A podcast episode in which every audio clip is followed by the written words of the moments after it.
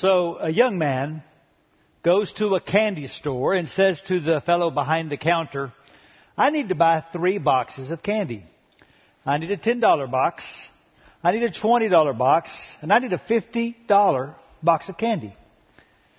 And the man said, Son, why do you need three boxes of candy? And he said, Oh, I have a date tonight with a girl that could be very special. When I take her home, if she shakes my hand, I'm going to give her the $10 box of candy. If she gives me a hug, I'll give her the $20 box. But if she lets me kiss her goodnight, I'm going to give her the $50 box of candy. So we bought all three, put them in his car. That night he went to pick up his date and was invited in to have supper with her family. Sitting at the table, the father said, Young man, it's our custom to say grace before our meals. Would you lead our prayer? He bowed his head. And that young man prayed the most fervent, the most intense, the longest prayer you've ever heard. When he was finally through, his young date leaned over and she whispered, I had no idea that you were so spiritual. And he leaned back and whispered, and I had no idea that your daddy owns a candy store.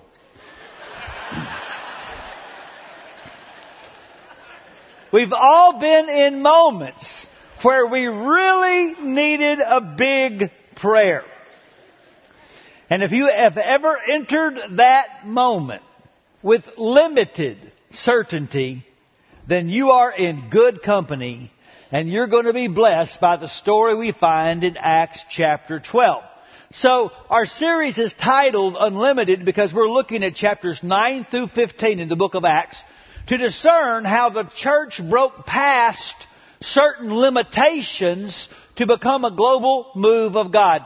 And each week I have prepared discussion questions so you can take the teaching to another level for your community group. This week I had three different people at other churches thank me for this series and for these questions because their churches are using this series for their small groups. So I hope my own church is doing the same thing and processing these questions and taking the teaching to a new level. Acts chapter 12 is a story of intrigue, of suspense, of danger, and even, I think, of humor. So let's begin. It was about this time that King Herod arrested some who belonged to the church, intending to persecute them. He had James, the brother of John, put to death with the sword. This is the first one of the apostles who is martyred for the cause of Christ. When Herod saw that this met with approval among the Jews, he proceeded to seize Peter also. This happened during the festival of unleavened bread. After arresting him, he put him in prison, handing him over. Now watch how sternly he's going to guard Peter. He goes overboard. There's a reason why we'll see in a moment. He guarded him by four squads of four soldiers each. Herod intended to bring him out for public trial after the Passover. So Peter was kept in prison. But the church was earnestly praying to God for him. The night before Herod was to bring him to trial, Peter was sleeping between two soldiers, bound with two chains, and sentries stood guard at the entrance. Suddenly, an angel of the Lord appeared, and a light shone in the cell. He struck Peter on the side and woke him up. Quick, get up, he said. And the chains fell off Peter's wrists. Then the angel said to him, Put on your clothes and sandals. And Peter did so. Wrap your cloak around you and follow me, the angel told him. Peter followed him out of the prison, but he had no idea that what the angel was doing was really happening. He thought he was seeing a vision. They passed the first and second guards and came to the iron gate leading to the city. It opened for them by itself. Doesn't this sound like Star Wars? Just walking right past guards and doors just open and these disciples are not the ones you're looking for. All you nerds will get that. It says, it opened by itself, they went through it, and when they had walked the length of one street, suddenly the angel left him.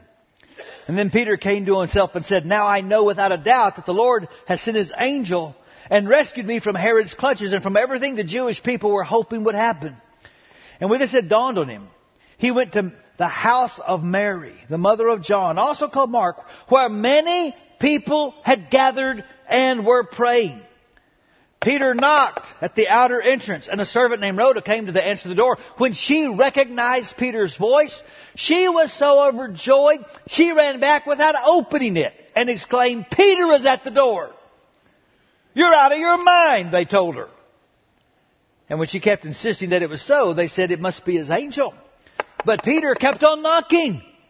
And when they opened the door and saw him, they were astonished. Peter motioned with his hand for them to be quiet and described how the Lord had brought him out of prison. Tell James and the other brothers and sisters about this, he said. And then he left for another place. And when I read that story, two phrases just jumped out at me because they seem in contrast. The first phrase, Peter was kept in prison, but the church was earnestly praying to God for him. And the second phrase, when they saw that it was Peter, they were astonished. Do you see the tension? They are earnestly asking God to do something and totally stunned when God did it. And we've been there, haven't we? We have all prayed earnestly to an unlimited God with limited faith, with limited hope, with limited confidence. And why is that?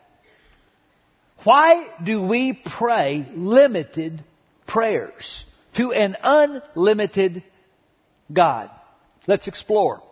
One reason could be that prayer is limited by memories of no answers. Notice I did not say by memories of unanswered prayers. I hear people say sometimes, well, God just didn't answer my prayers. No, prayer is too precious to God. He answers every prayer.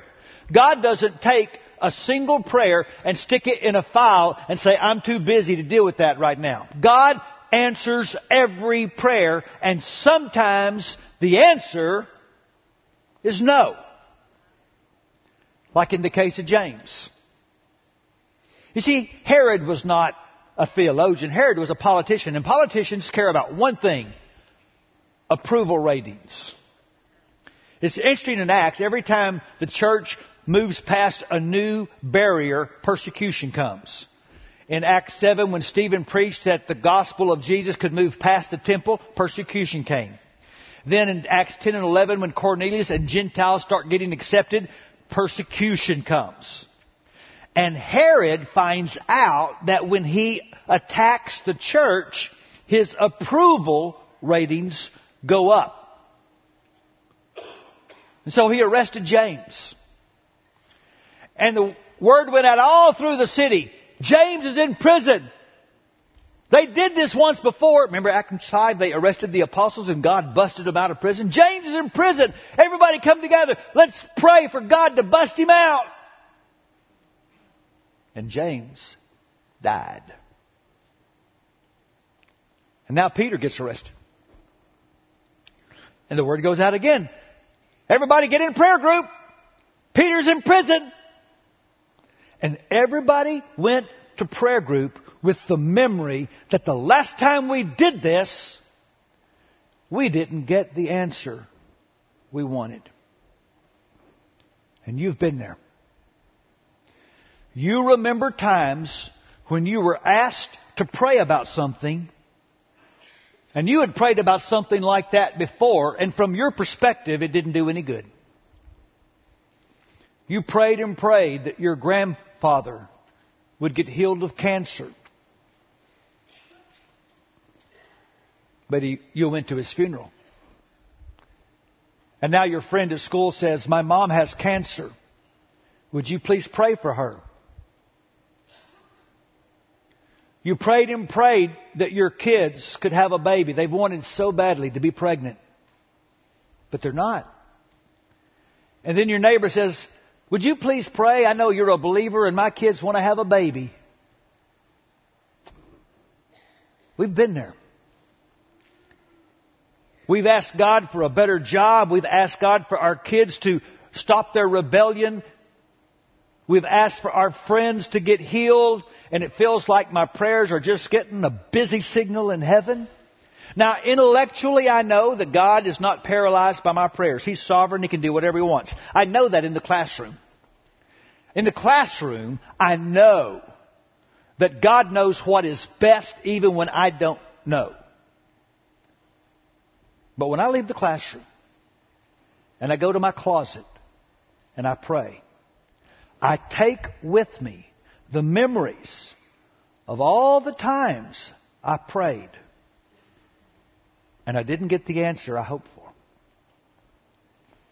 And the fire of my prayer life is dimmed. You've been there. Another thing that limits prayer is confusion about what to pray for. We've all faced choices where we don't know what the best thing to do is. You're praying for a new job to take care of your family and you hear about a job that you can get, but you're going to have to move to another town and take your family away from the school and the church that they love. What should you do? You have a relative that you love that's near death. Do you pray for God to take them soon and quickly and painlessly? Or do you pray for God to give them more days, even though that means they might suffer? What do you do?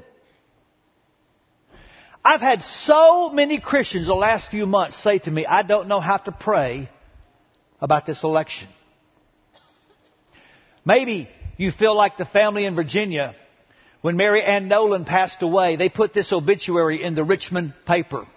Faced with the prospect of voting for either Donald Trump or Hillary Clinton, Mary Anne Noland of Richmond chose instead to pass into the eternal love of God.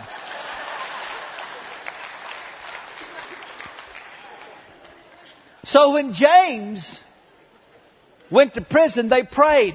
And they prayed, God bust him out, just like you did earlier. You know how to do prison breaks, God. And James died. And now Peter's in prison. And the first night, Lord, get him out of prison. Second night, Lord, are you going to get him out of prison? Now it's the night right before the trial, and the man is 24 hours away from his possible execution. Do you think maybe their prayers changed? Because they weren't sure how to pray. Maybe they started praying, Lord, please deliver him from fear if you're not going to deliver him from prison.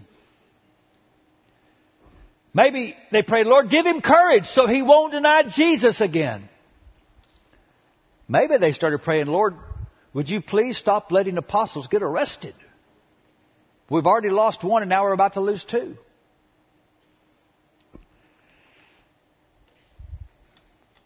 If you've ever not known what to pray, you're in good company. I hope that encourages you. Remember the apostle Paul? He's in prison. He writes a church in Philippi. He says, I don't know what's best. I know what I want. What I want is to depart and go be with Jesus. But it's better for you if I stay alive so that I can keep preaching. Now, if the apostle Paul didn't always know how to pray, then there are going to be times when we don't know either. And so you have gone to your knees and the words were gone. Right? I have gone to my knees before and I just stopped and said, Lord, I've been here hundreds of times. I don't know how to say this prayer any different. I don't know what to say anymore. Now the good news is that my lack of clarity doesn't confuse God.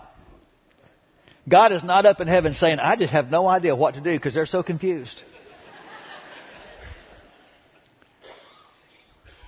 But it can be hard to pray and believe that God sees when I can't see. You see, another thing that limits prayer is a lack of awareness of what God is up to. You see, Herod had heard about Peter's reputation for prison breaks. Yeah, but that was in some Jewish prison. Herod says, not in my place. So Herod ordered for Peter to be chained at all times to two soldiers with squadrons of soldiers at every single door. And Herod says, you ain't busting out of my place. But you see, there was one door Herod could not guard, and that was the door straight to the throne room. The church was earnestly praying for Peter. And by the way, let me give Peter a little credit. The dude was asleep. How cool is that? It is the night before the trial that will decide his life. He could be less than 24 hours from facing execution and he is sound asleep. I think that's cool. That tells me Peter wasn't full of fear. He wasn't full of worry. Peter's looking like Jesus. Remember in the Gospels when they're on a boat and there's a big storm and the disciples are freaking out and Jesus is at the back of the boat snoring. How can you sleep at a time like this? Because He's the Prince of Peace. And outer circumstances don't disturb His inner calm. And Peter is starting to look like Jesus. The dude is so sound asleep that when the angel and the light show up, the angel has to slap Peter to get him to wake up. And all of a sudden, man, angels appearing and chains dropping and doors just opening. But realize that Peter's prayer group did not realize any of this. They're back praying for God to do something, not realizing what God was already doing. I'll bet in your life there's been a time where you could look back from the benefit of hindsight and you could see how God was working out an answer, but at the time, you couldn't see anything at all. I remember when my wife and I started to uh, pray about adoption. And every night together we would pray, Lord, we want a baby. Lord, we want a baby. We didn't know Michael had already been born. We didn't know that for eight weeks while we're praying for a baby, Morgan was in foster care waiting for us. We didn't know that the answer we were asking for was already here. I'm going to lay something on you to encourage you. You ready? There's usually considerable lag time between what God is up to and our realization of it. That was good. You need to write that down. There is usually considerable lag time between what God is doing and our awareness of it. We're blind to the activity of God and we go and we join a community that's equally blind. And sometimes our mutual blindness can lead to mutual discouragement. Because maybe what limits prayer more than anything is a lack of expectations in the church. We have low expectations of others. Did you notice it was easier for God to get Peter out of prison than it was to get Peter in the church. He showed up at church. The young girl goes to the door, recognizes his voice. She gets so excited, she goes back into prayer group and screams, Peter's here! And they respond, be quiet girl, we're praying for the dude. Because you see, skepticism is not just a condition unbelievers suffer from. Have you ever thought that there may have been a time where you discouraged somebody else's prayer and you didn't even know you did it? They told you about a miracle they needed. They told you about a dream they had. And the way you responded actually discouraged their prayer. When I was a young preacher, I did something one time at a church called a gospel meeting. All of you under 40 can Google it. It's where a church would have a preacher come in and preach every night of a week at that church. And one night I preached on that awesome story at the end of John chapter 4, where Jesus is in one town and a father comes from a different town and says to Jesus, my boy is back in the town I came from and he's sick. Would you please come home with me to heal him? And Jesus said, you just go home. Your boy's okay. And he was. And my takeaway was some of you have situations right now where it feels like Jesus is a long way away, but he's not. He knows exactly what's going on at your house. So ask Jesus for a miracle. And when my sermon was over, an older preacher came up to me and shook his finger and said, You don't believe in miracles. You believe in providence. And I was confused. He said, Here's what I mean. We don't believe that God supernaturally intervenes anymore. He did in the past, but that stopped. God has providentially ordained some things to happen and some things not to happen. But He doesn't intervene anymore with miracles. And I said to him, then why do we pray? And he said, because the Bible tells us to. In other words, I pray to show God I can be obedient to a command that makes no difference. And some of you grew up in a church like that. Maybe they never said it quite that bluntly, but some of you grew up in a church that taught you stories of how active God was in the past and sang songs about the second coming and how active God's going to be in the future. But nobody ever gave a testimony of what God was doing right now. And if you grew up in that church, you probably have a limited prayer life. And you need to hear me say this morning that God's name is not I was. God's name is I am. And the reason we have those miracle stories in the Bible are not to teach us what God used to do, but to tell us what God can do. I believe there are some deliverances that the church has not claimed that God would have given us but we never ask for things to be done on earth like they are in heaven. But the good news is, God will be active even when our prayer life isn't. Because here's the big takeaway today. God is not limited by limited prayers. He is still in the delivery business. So even when we think we know what we want, God knows what we need. God knows when and how it is best to do what He knows is best.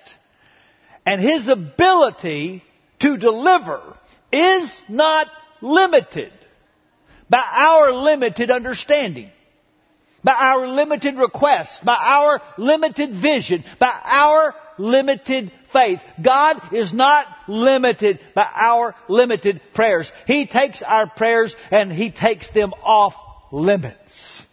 Let me give you some examples.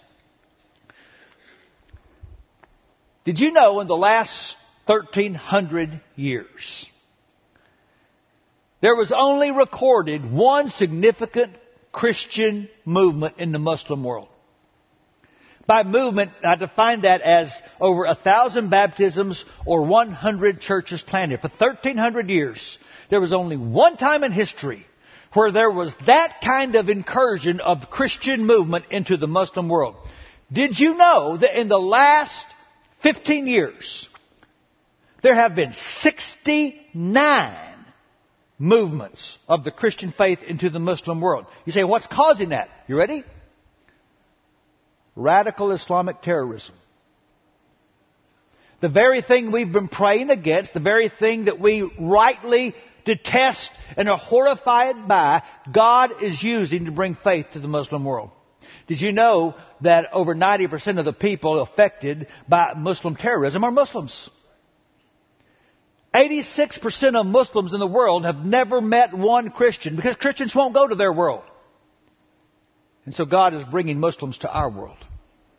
They're flooding out of their countries by the hundreds of thousands. They're going to Athens. They're going to France. They're going to North Africa. And they're meeting Christians. They're telling stories of having dreams and visions about Jesus. And they're coming to faith in record numbers. And many are going back to their countries with the gospel. Because God was about something we couldn't see. He wasn't limited by our limited prayers. And so last year we sent the Irwins to France to learn the language of French so they could go to Burkina Faso in West Africa and join a mission team. Well, guess what? The mission team fell apart. The door closed. We've got the Irwins in France learning French thinking, what's that about? Have we just wasted that time and that money? Do you want to guess what language these Muslim people coming into France and Athens and especially North Africa are speaking? French. Without even knowing it, God was using us to prepare that family to step right into the middle of the greatest opportunity for Muslim outreach history has ever seen. Do you know why? Because God is not limited by our limited prayers. I heard about a father walking down the hall and he sees a little girl. She's on her knees by her bed saying the alphabet. He says, honey, what are you doing? She said, daddy, I'm saying my prayers. Well, honey, it sounds like you're saying the alphabet. I know because I didn't know what to ask God for, so I'm just giving him all the letters and he can do whatever he wants. and that's how prayer works. Romans chapter 8 really ministers to me. The Holy Spirit helps us in our weakness. For example, we don't know what God wants us to pray for. But the Holy Spirit prays for us with groanings that cannot be expressed in words. And the Father who knows all hearts knows what the Spirit is saying. For the Spirit pleads for us believers in harmony with God's own will. Some of you have autocorrect on your smartphone. Now sometimes it doesn't work right. My wife sent me a text last week and I'm sure she meant to say, you are so studly, but I got, you are so stupid. So autocorrect can mess up. But the Holy Spirit is the Christian's autocorrect for prayer and he never messes up. The Holy Spirit takes your prayer, your limited prayer, your I'm not sure how to pray prayer, my I'm tired of this prayer prayer, your I don't know what to do prayer. He takes it and he says, God, this is what they said. But this is what they meant. And if they had your unlimited vision, they would have asked for this. Because the Holy Spirit looks into your heart and discerns do you really want God's will? And He'll take your prayer and He'll give it to the Father in harmony with the Father's will because we don't pray to let God know what we want. We pray so that God can help us learn what He wants. That's why the devil is trying to limit your prayer life. That's why when you have something on your heart and you start to pray and you hear this little voice whisper, what good is it going to do? The devil is trying to limit your prayer because he knows he cannot stop an army that advances on her knees. So you ought to go home and read the rest of the chapter. Herod thinks he's in charge. He goes and gives a speech, takes way too much credit. God strikes him with worms and he dies. But the church just keeps on going on. It says, verse 24, Meanwhile, the word of God continued to spread, And there were many new believers. And so I want us to take this teaching to the street. I want us to do something with it. So I've got a couple of challenges for you. The first, we've got harvest season coming up. We've got missionaries and church plants all over the world that we're going to bless with our offering. Let's start praying about it. In fact, here's what I've asked our team to do. To put together a website, just like we did with Million Chapters a couple of years ago, let's put together a website and let's chart our hours. This is the year of the 3000. Between now and four weeks and harvest weekend, as a church, let's pray 3,000 hours for our missionaries. Now some of you are thinking, I've never prayed a whole hour in my life. I'm going to help you. Go to the website. We've got a prayer guide we've created. You can pick one up at the Welcome Center or it's on the website. Go to the website, look at the names and the faces and the places of all the missionaries, and I promise you that hour will go by like that. And we'll record and we'll pray for thousands of hours. It's going to encourage our missionaries so much. But there's something else I want to challenge you to do. I want to challenge you to resurrect that prayer you've given up on. And so, next week, in every service during our time of worship, the elders are going to be out the room. And I'm going to ask you to go to your elders and say, Here's my prayer. I'm having trouble praying. Would you pray with me? We're just going to take our heart's request to God. We're going to ask God to show us what He wants because the best prayer of all is this one Lord, may my desire for your will be unlimited. I had the privilege last uh, summer to go to England I was in London. I went to the Churchill War Rooms because I've always been fascinated by the story of World War II. You know that England was in the war with Germany two years before our country joined it, and they were tough years. In 1939, the British government had millions of posters printed to put all over the country to boost morale that said, Your courage, your cheerfulness, your resolution will bring us victory.